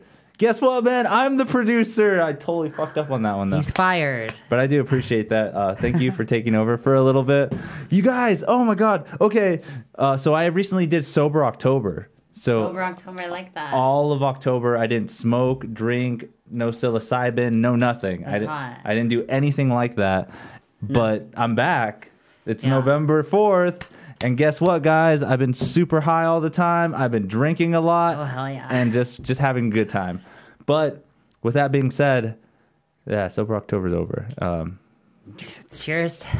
cheers. Thank you guys. Uh, thank you guys for listening. If you guys are following, make sure to subscribe, do all that good stuff. Uh, right now, we have about 12 concurrent viewers on right now. Oh, if you guys, if you don't mind, if um, you guys want to check out some of my projects or my Instagram page, it's at Lana Del Riley. L A N A D E L R I L E Y. You're still going to have to plug at the end of this, too. Okay, cool. Just- just a I'll little- do that. Just a little FYI. Um, I was actually sober for all of October and September, and a few months before that. Cause Oh, I'm so sorry. Oh, Cheers. yeah, I did not take that. Sorry. See, I'm still sober. Okay. Matthew, thank you very much. Matthew's in this now. Thank you very Livingston. much. Yep. Mm. Hi, Matt. Thank you for joining, Matt. We love you. Yeah, uh, we were talking actually about the project and stuff too. So, well, I'll see you tomorrow. He's going to be here tomorrow with some of the crew, and we're going to talk about. Really? That's hot. I love like that. that. I'm so tuning in for that. So it should be I love fun. Matt so much. He's a he's a great guy. Like uh, I'm so glad that I met him. I met him through uh, a comedian by the name of Lloyd Lee. Lloyd, Lloyd Lee. Lloyd Lee. Yeah, he's this Asian comic who is really awesome, super cool. And then he ended up wanting to film a special during COVID. So he rented out this building and we went to go film the special, What kind of special? comedy special. Oh, okay. yeah, with on. no no audience, no nothing. That's hot. And Matt was the the um, he was a camera operator. camera. Everything. See, I, I don't even know the actual term. Gotta learn the lingo if you want to play bingo. So what would be DP then? Sounds like it's not a dirty word. It sounds I- like a- I sounds thought like- it was too. sounds like donkey punch or something. or double penetration, but um, I wasn't going that It means far. director of photography. Director of photography, DP. Okay. DP, yeah. Director of photography. I thought it was kind of naughty when I first heard it. I too. honestly was going through my head all the time. It's like, what does DP mean? What the hell does DP mean? But director of photography. Donkey punch. donkey punch. Okay, so the director. Yeah, you know what the donkey punch move though is, right? Isn't it like? In real adult sex, you know what it is. Isn't it like you're kind of like giving it from behind and then you punch her in the back of the head? yes, Or the person? What it is. Yeah. Yeah. I don't get it either. I mean, I don't know why either. Like I don't like I'm like you know you can be into little king, but like that's full blown violence. Like you know, like when I'm having sex, like sometimes I'll be like, yeah, just fucking slap me, but like not punch me in the back of the head. Like, that that that to me is a little. crossing the line. That's a little weird. I'd just be like, "What did you say again?" Because I would have to reassure them, have to reassure that this is what they wanted. Oh my God. But that's true of like any kind of Yeah. sexual moves now and stuff like that. Like I feel Very creative. you you, you have to kind of be very open with your partner. You have Yeah. to kind of be able to just like lay it all out on the line. Like, hey, I want to do this, or I want you to do that. Definitely. Because if you do it and then they get freaked out about it, then you're kind of put in the situation like, oh, what the hell is wrong with you? Like, why did you even try to do that move? But Yeah, it's that like um you know, at least warn them first before you try to put things in certain places and stuff. I would I would imagine. like- Communication is good in the bedroom. yes, very true. I've on yeah, I've honestly found that out over the few years that I've Yeah, it's been. like, oh, that feels good, or oh, that doesn't feel good. Or, or don't do that. yeah. I mean, I learned a lot about sex growing up through Cosmopolitan magazine. I don't know if you've ever read that. that sounds sexy. Cosmopolitan, yeah, it's like a it's like a women's magazine that you know women were so like we're multifaceted. Like it talks about like arts culture cooking recipes etiquette style hygiene like fitness like just everything in like one monthly issue is women's magazines. And cosmo it always also always gives you obscure sex tips. And so this is something i'm going to try because i haven't but i just this conversation made me think of it but I know, right? The the memory. But when I was uh, 16, my sister had this book, and I was it was a, the Cosmo book, and so I was like reading through it, and it said, if you really want to surprise your boyfriend in the morning, get a dozen donuts, and then get them hard, and then put one on his his dick, and then eat it off. And then I I always wanted to try that because I was like, that's kind of nasty, but kind of sexy. your face. I'm a little disappointed because like Wait, what? I'm I would be very disappointed because I would be like, "Oh, great, you only put two donuts on there." And then she's gonna be like, "Yeah, of course. Would you want me to put That's too many calories. You know, just one's good. 12 12 donuts? You're not that big, honey." oh my god. That's what I would assume with the whole donut. Oh my god. Like, Like- it's an ego thing for Yes, I like, better be oh able to have at least five to six donuts on me before you even eat eat any of the donuts. oh my god. I know. I'm also like, how do you how do you really like do that? You know, it's just like you have to obviously get his consent and say like, I have something new I want to try. Let's like let me see your stick. Let's let's let's use the donuts. Yeah, right? Oh my gosh. How is dating going for you, by the way? Like, Uh, it's are you seeing anybody? Like, Not at the moment. I'm not seeing anybody. Uh, there is, again, this brings back to the whole personal thing. Is Yeah. like I was. There is this girl that I really like, and I would. I'm pretty sure we would hit it off so well, but you know her IRL. I don't. Okay. I met her before IRL, Yeah. but it was so long ago. Uh, I'm a big uh, nerd, and I've always gone to like all the comic cons and anime Yeah. cons and stuff like that. So I've met her there a few times, but I don't think she remembers us being me meeting her because I've like referenced like, "Hey, I've met you a few times. This is cool," and she's just like, "Oh, oh yeah." She didn't say she remembered. She didn't say anything like that. But yet, I try to be kind of like nice and flirtatious, where I'm just like, "Hey, Yeah. I hope you have a good day today. It's it's really nice to talk to you." Oh, But that I'm- is super sweet. But I'm pretty sure she's getting it as like, "Oh my god, this creep keeps messaging me." That's how I feel. no, I feel like I'm. I can give you some female perspective on this, and like unwarranted messages from like um. Wow, that's like pretty. That's hitting me now. See? uh, Eh. strong. The fucking what was it called? Sober October. Yeah, sober October. I love it. Um, So- now it's like not giving a shit November. Yeah, do whatever November. do whatever November. I like that. And so with um the female perspective, like you know, guys will message me like, "Hey, good morning. I hope you're having a good day," and that's nice. I'll I'll respond because I know what, that it takes a lot of courage to meet new people. Like I know how how vulnerable you have to be to s- initiate things. Um, because I'm definitely one of those people that's like, I need to do something now. Like if I don't do it now, I'm gonna miss my chance. Yeah. And so um, people will like message me all the time, and I'll I'll say, "Oh, thank you, that's very polite," but I have no interest in that person individually. Like I probably looked at their profile really quick and saw that they're Didn't little, see something you like. they're a little older, or they're or they're like just in a different. It's got two donuts. Yeah, you can only fit two donuts, you know. But um, no, I'm fine with one donut. You know. That's a thick donut. Like the th- donut better be pretty Yeah, thick. it's, it's at least two inches. so- Thank you, thank you. We'll be here all night, unfortunately. Oh my gosh. And so, yeah, you gotta add that one to your lineup now. Uh, all the time. Um, yeah, I feel like I want to play ring toss with donuts sometimes. Like I think that'd be that'd be fun. Um, but uh, yeah, just messaging a girl. She probably gets a lot of messages like that. So kind of do something that sets you apart. Like remind her of where you met. Like maybe tell her like, "Hey, do you remember me?" That way you put a question that she can respond to, and then be like, "We met at XX," because you you remember. Yeah. But as women, we get so much negative attention or unwanted attention sometimes that our filter just intrinsically is like, okay, let me like I'm a polite person. Like I go above and beyond to to be polite. So like if I get messages, I try to respond to them, but sometimes you're just inundated with with messages that you can't respond to everything. And um so just get her attention like that. Be like, "Do you remember when you were at Comic-Con and you were dressed as Sailor Moon? Like, you know, I was dressed as Tuxedo Mask. Like, mm. you know, give her those specifics so she can recall. And she's going to be curious if she can't recall. So then she's going to be like, no, I don't remember. Can you tell me more about that?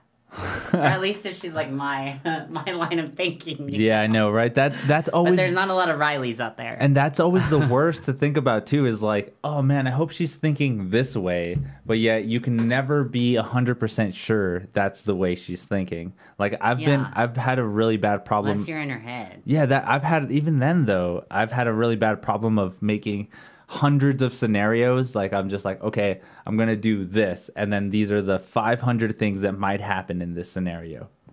500? Yes, there's a lot. Oh lot. my god. So I I overanalyze way too much. Yeah, take it, simmer down there. But in all of these, it it doesn't end up like, oh, what if she does think this is weird, or what if she finds something very unattractive, or what if she did go through the profile, or there's so many what ifs that come up besides the whole who cares, yeah. and what should be the main thinking of it is like, uh, there's this one quote of confidence that I like to bring up a lot is like, if you don't have confidence in yourself, nobody else will have confidence in you. That's so true. So even if I was like, oh, I don't know, I don't know, I don't know, then Yeah. that extinguish instinctually is like, oh yeah, well, guess what? She doesn't know either, so you're just making it worse on yourself. But it's I- a mind fuck. it, it it really does get to get to me sometimes where I'm just like, oh well, maybe I should just take that chance. I should just take the chance. But sometimes Yeah. I'm just like, oh, I can't because I have to work this nine to five job, or oh, she might think of me as a creep, or oh, yeah. don't do this. I don't know. It's Well, those are possibilities, you know, and my philosophy that I operate on, a, and you know whether this benefits me or not, but um, you have nothing to lose and everything to gain, especially in this scenario. Um, yeah, you have these responsibilities, you have these commitments, but those are the stable things that make you a very attractive guy. So, like, a woman wants to know that, you know, a guy is committed to something, whether it be a job or a hobby or, or guitar. Guitar, yeah, that's a. Uh, that I, I have That a, really, I'm sure that does it in for you. I have a I have a joke too where I'm just like, man, I spent 12 years of playing guitar and I still haven't gotten laid because of it, and which is a Well, little. guitar players, ladies, fingers. It's Mhm. it's kind of it's it's kind of true where it makes sense where you have when I was younger I did have this ambition where I was like oh I'm gonna play guitar to get you know with chicks and they'll like the things that I do but then again there's that period where two years where I suck so like what chick is gonna want to be with somebody that sucks at guitar and Yeah. then you put so much time into it where you, where you do get good at it and then you're just like oh uh, they probably think it's weird because I spent so much time trying to get good at this one thing where I could probably have been getting good at doing this or doing that or doing this, which I guess it just depends on personal taste as well too. Yeah. Uh, because that's one thing that always blows me away too is like, what if I do like somebody but they're not into music at all? Then would I should I really be trying to find my attraction to this person or should I really be trying that hard? What if they don't like the stuff that I do all the time? Like uh, I guess one of the biggest problems is like for one of my ex girlfriends, I would always play guitar, but that kind of seemed like a burden because I was always playing guitar. It's like, oh, well, you're Oh, playing wow. guitar. Like, why don't you hang out with me, or why don't we doing something? I'm just like, okay, Mm. I get you, but No, that's a red flag. Like you shouldn't have to compromise your passions and who you are because you know you are a guitar player. And so you shouldn't have to compromise that to appease another person. That other person is going to support you. They're going to come listen to you play guitar. They're going to learn how to sing while you play guitar. I don't know. They're just to like value your individual identity. And like in relationships, they don't always have to be a carbon copy of yourself. Like my relationship couldn't be more different. Like I'm dating somebody who wants to stay private, who has you know no interest in the entertainment industry, anything like that. He just really like at the end of the day, he's looking for somebody that can support him and whether it be like making him tea or telling him good morning or whatever.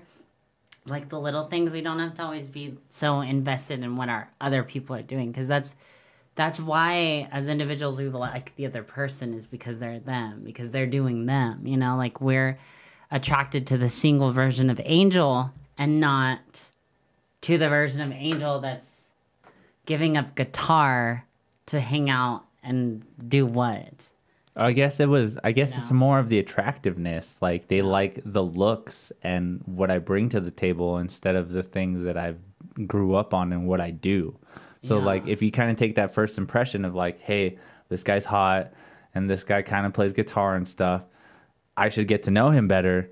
Then they do get to know me better, but they like the fact that I'm hot and I kind of play guitar a little bit. They don't like the whole, oh, he's dedicated to practicing at least an hour a day. Oh, he wants to make sure that he's doing what he does to make sure he's getting better at what he wants to get better at. Yeah. And those kind of get subsidized by maybe, oh, uh, I like her a lot, so I might as well not play guitar today because I want to make sure that she's happy with what's going on. So we're kind of like building this, uh, I guess you can say, middle ground point where it's just like I'll accommodate to you as much as you accommodate to me. But then again, the things that we accommodate to are kind of dragging us down in that sense. Like, again, Yeah. she likes the way I play guitar, but she doesn't understand that it takes me at least an hour or two a day to get good at what I do every day. In that sense, is may- it worth it yeah, maybe maybe she doesn't like the whole fact that she's like, oh, well, guess what? Uh, the whole fact that he didn't play guitar this whole week, spend time with me, but then he ends up playing guitar on Friday because I brag about it. Am I really going to be that good at what you bragged about because you didn't let me do what I do while I was doing it? I sound probably like a misogynistic no. asshole.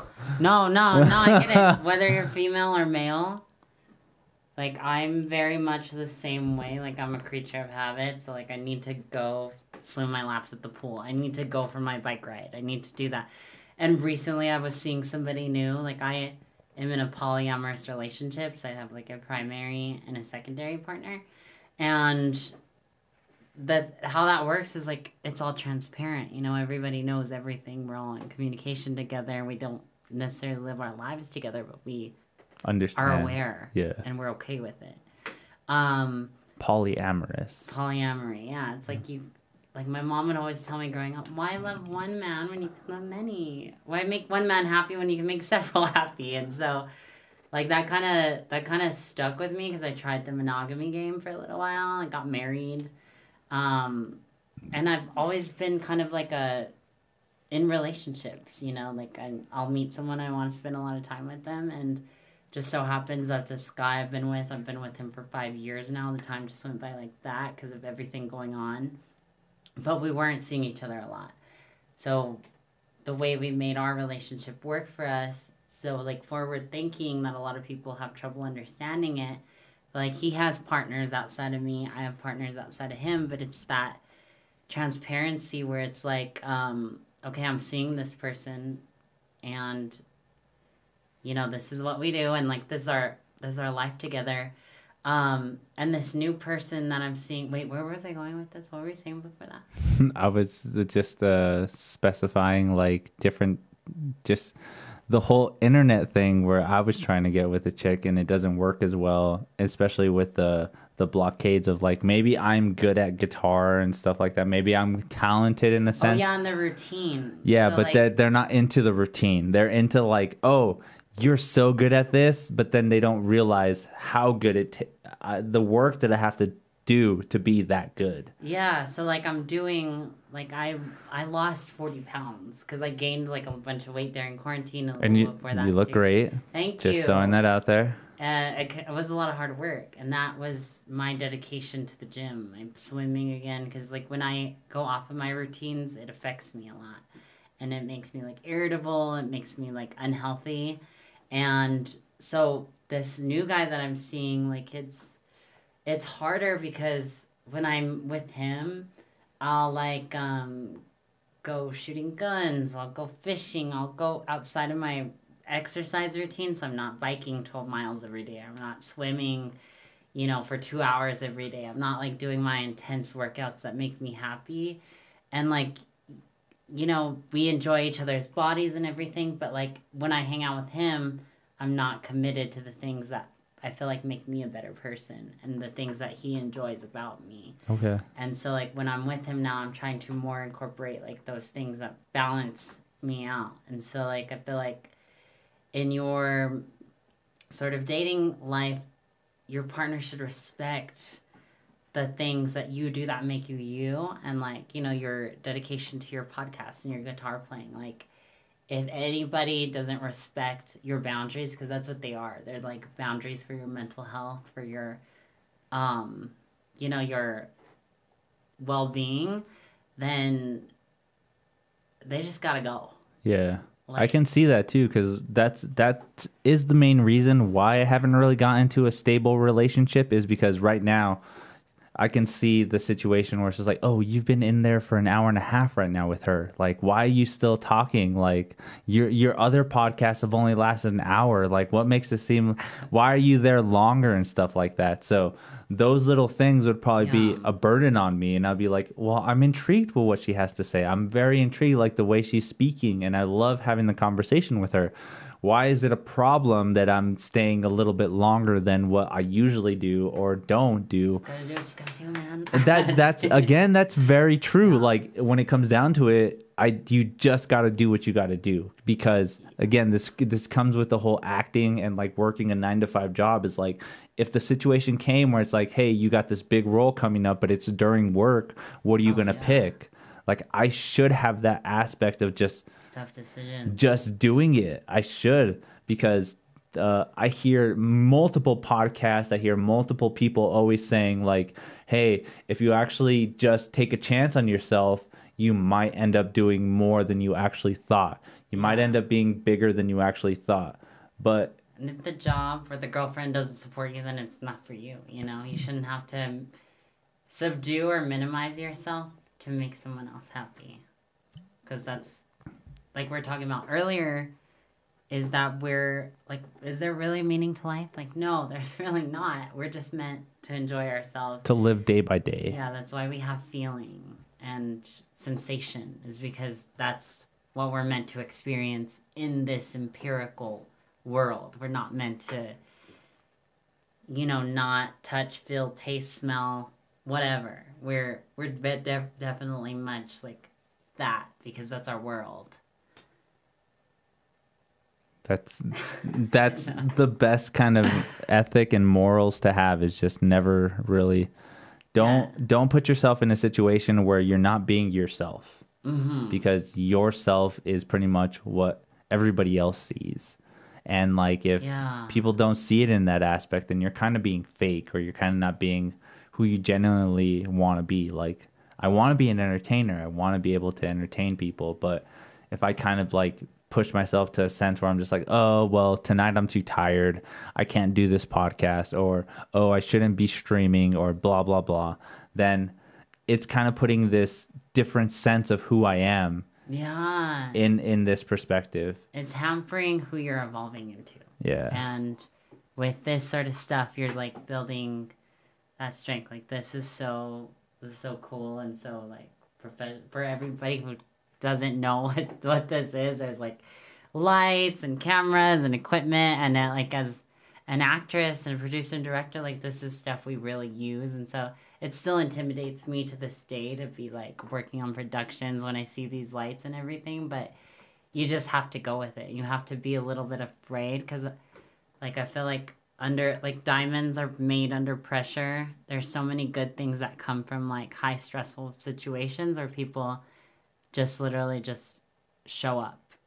And like today I had a meeting with a producer that I I hadn't worked on some things we had talked about at our last meeting. So I was like, oh, I don't know what to tell him. Like, you know, I'm gonna just gonna cancel this meeting. But then I'm like, no, he's gonna think I'm lame if I cancel this meeting. So I mean, he's not gonna want to meet with me again because I I feel like that's a waste of people's time. Is like not having that integrity and fulfilling a commitment.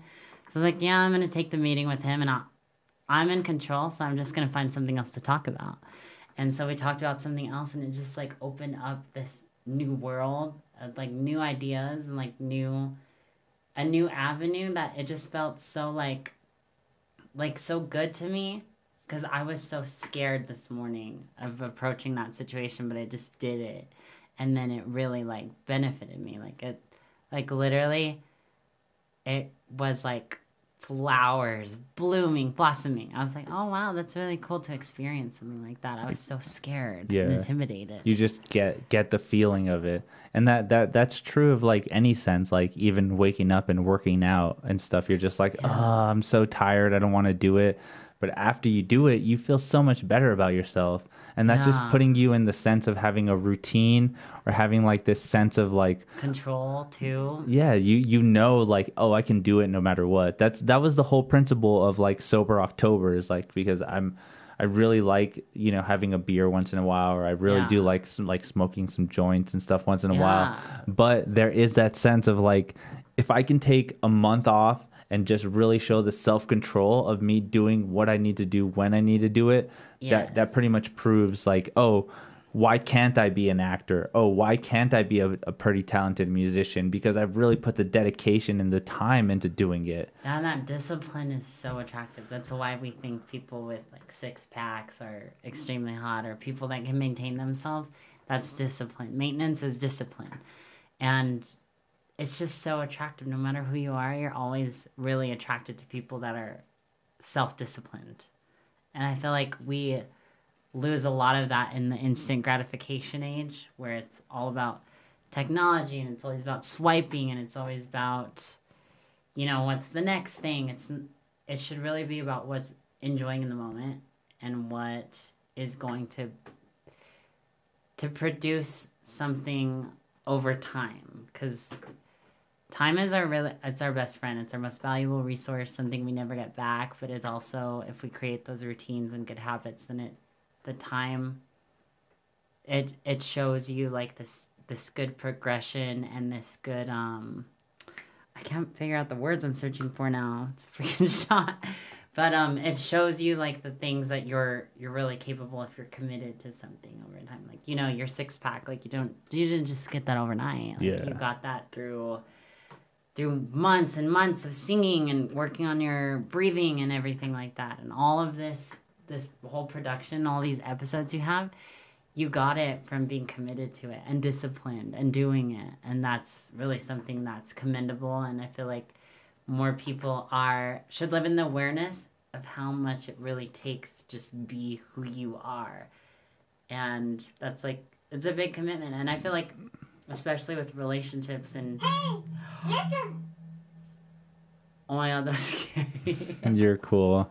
Um, but it's also just like um, you know, seeing this change and that change and that self discipline is like really attractive. Like it's a quality to have because not everybody can do it, right? Yeah, that's Not everybody can do what you do. that that's so true to think about too. But you should always have that aspect of like, I can try to do that because if if you always have the thing like, oh, I can't do what he does. He Yeah. he's so talented. I can't do that. But yet you can. You just have to really try and want to do it.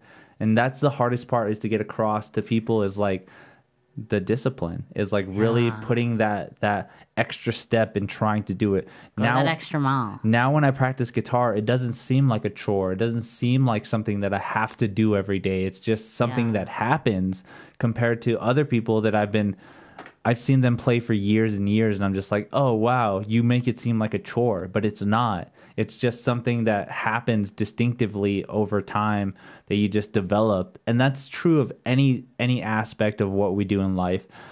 Uh, I uh, I have a bad problem of like watching TV shows and like learning more morals and values from the TV show than I did from my parents. Because my parents were so young that they tried to teach me certain morals and values and aspects of life, but it didn't come across to me as well as maybe this great episode of South Park or this great episode of The Simpsons and stuff like that.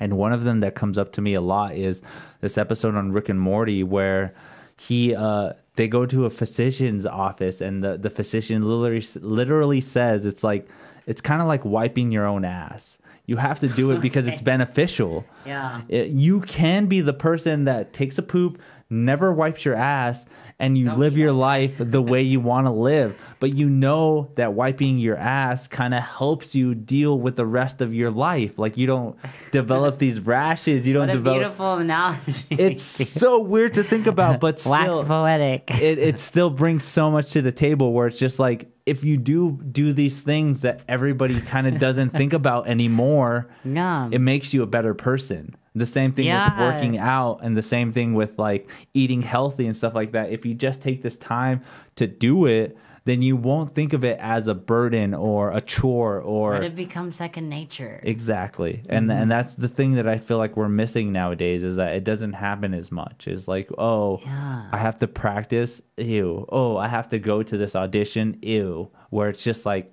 you should go no matter what. You should do it no matter what because it ends up benefiting you in the long run. Yeah, it's like you don't do it, ew. Like, Yeah. You know, you got to do it. Like even if even if you're unprepared for something, you still got to do it because that's your integrity on the line.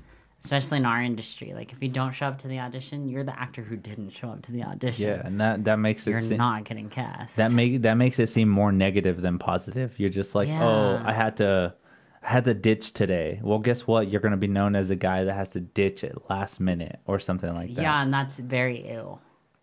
it it is kind of shitty. It's really dumb to deal with. So wipe sometimes. your ass. Make sure to wipe your ass regularly, because everybody does Every it. poop. Everybody does it, and if you don't do it, you understand. the- Dogs do it sometimes too. yeah, you understand the benefits of not doing it. That's for sure. don't don't do it and then see what. That's exactly true. Um, geez, now I forgot what else I was gonna say. Um, yeah, just just do what you gotta do. Just do what you got to do, guys. Everybody. Freaking Rick and Morty teaching life lessons. everything that that that's my uh that's what I love about growing up is I feel like I've learned more life lessons from TV than I have my parents. Yeah. No offense on my parents, they did their best that they can do and stuff, but there's an episode of like this show Milk uh, Malcolm in the Middle Yeah, where I learned where okay, like great show. I, I learned this this thing where it's like if you're afraid to look stupid, you might not have any fun.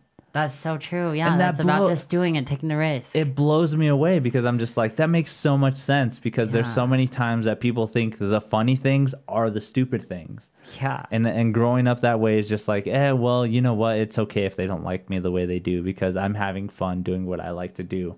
Exactly. that's Live a- for yourself and not for people. Exactly. Yeah, exactly. That and that's the same thing with the podcast. It's the same thing with my guitar playing. That's the same thing with my Twitch. Is like if you don't like the things I'm doing, that's okay because I'm having fun doing that. I'm Yeah. having a lot of fun entertaining 700 people. I'm having a great time entertaining 9 people. I'm having a great time with 25 people liking my post on Instagram. Yeah. I'm li- I I like that feeling compared to the other people that's like, "Oh, you only got 25 likes." It's just like who That's cares? very shallow. I had a great time doing it.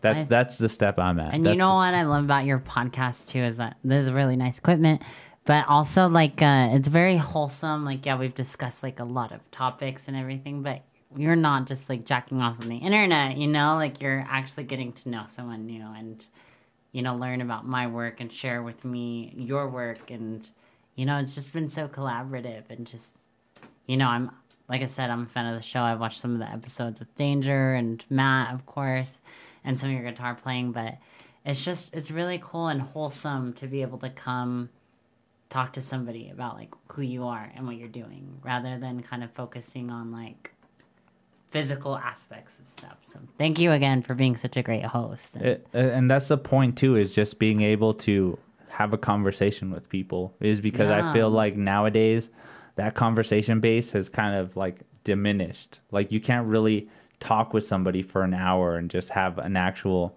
conversation about anything they're always god damn it they got something to say too. they're always like looking at you as in a way where they're just like, oh, hey, can I message you? And then that message ends up getting portrayed in a certain way that isn't the same as the nuance that me and you are having with the facial expressions, the the cues, the every little thing that's coming up in our conversation is more impactful than it would be is if I was in a Zoom call with you or if I was in a text message thread or anything like that. It's not the same and that's the beauty of this podcast is being able to like bring that into light again. It's like, hey, guys, there's still conversation based things going on in the world that nobody really listens to anymore.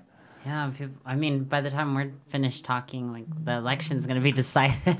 Right? Yeah, that's one thing that's still going crazy is like the election thing. Like, oh man, don't even get me started.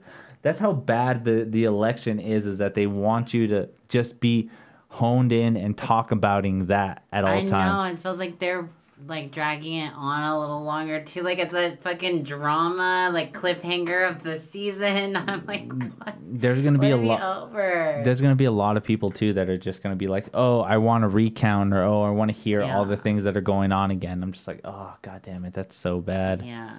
I mean, where do you think that our future is headed? Like, as in terms of like people communicating? Because I feel like at one point, there like technology is developing so fast, and they're able to give people metal hips, amputees legs, arms, all that stuff. Like, where do you think our future is headed with people and the internet and sort of technology? For we're oh my god, we're already in 2020. A simulation. A simulation like Where- Black Mirror. where you literally put on goggles and live your life in that life instead of living the life that we see now. Like I right mean, how do we know we're not just brains and bats being products? we don't. That's how beautiful this life is. Is that we don't know right now that this is probably might be a simulation that we don't It even that we're we're in that sense where we don't even know what's going on right now. I know, right? It's blow it Oh blows me away.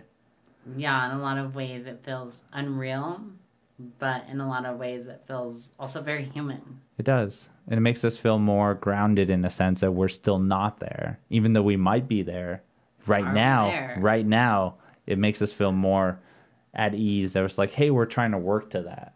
Yeah, which which who knows? epistemologically we'll never ever know whether or not we're truly exist. I feel like we're sentient beings, but are are we existing? Or are we part of the matrix?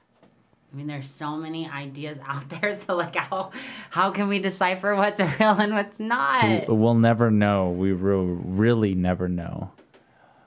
Uh, Riley, we've actually been here for an hour and a half, and these fucking people are bugging me. Oh my god! So, put any plugs, anything you want to put in before we end the podcast. Let me know what you want in there. All right, peeps, check out my YouTube channel. Thank you for listening with me and Angel today. Um, soy Mexicanos Verdas. Um, visit my YouTube, Riley Del Rey, or my Instagram at Lana Del Riley, L A N A D E L R I L E Y. And my IMDb page, Riley Del Rey. And um, yeah, you guys help me with that because we were talking something about this earlier, but a lot of producers and studios right now. Um, they, oh my god, I have to use the to- bathroom again. I hate myself. I hate myself Oh, yeah. so much, guys. Keep doing the plugs, please. I will be right back. okay.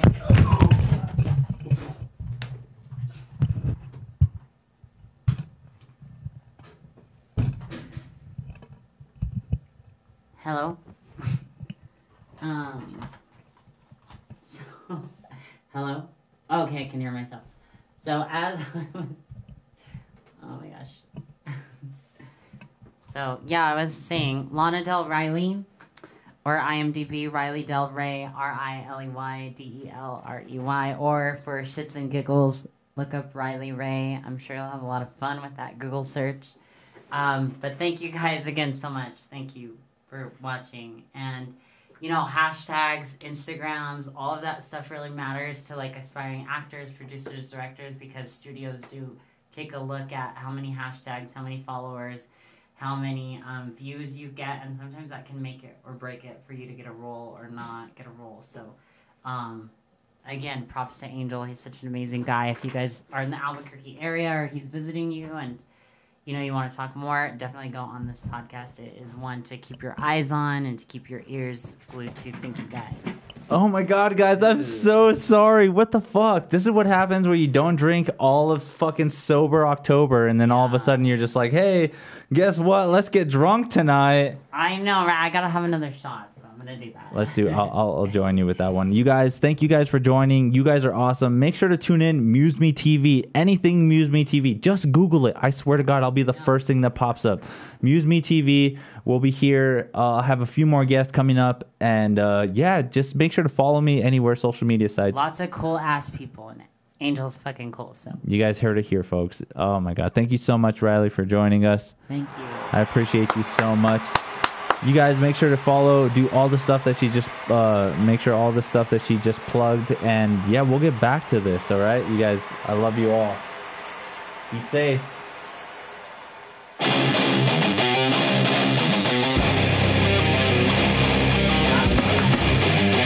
Oh my god, I'm so sorry.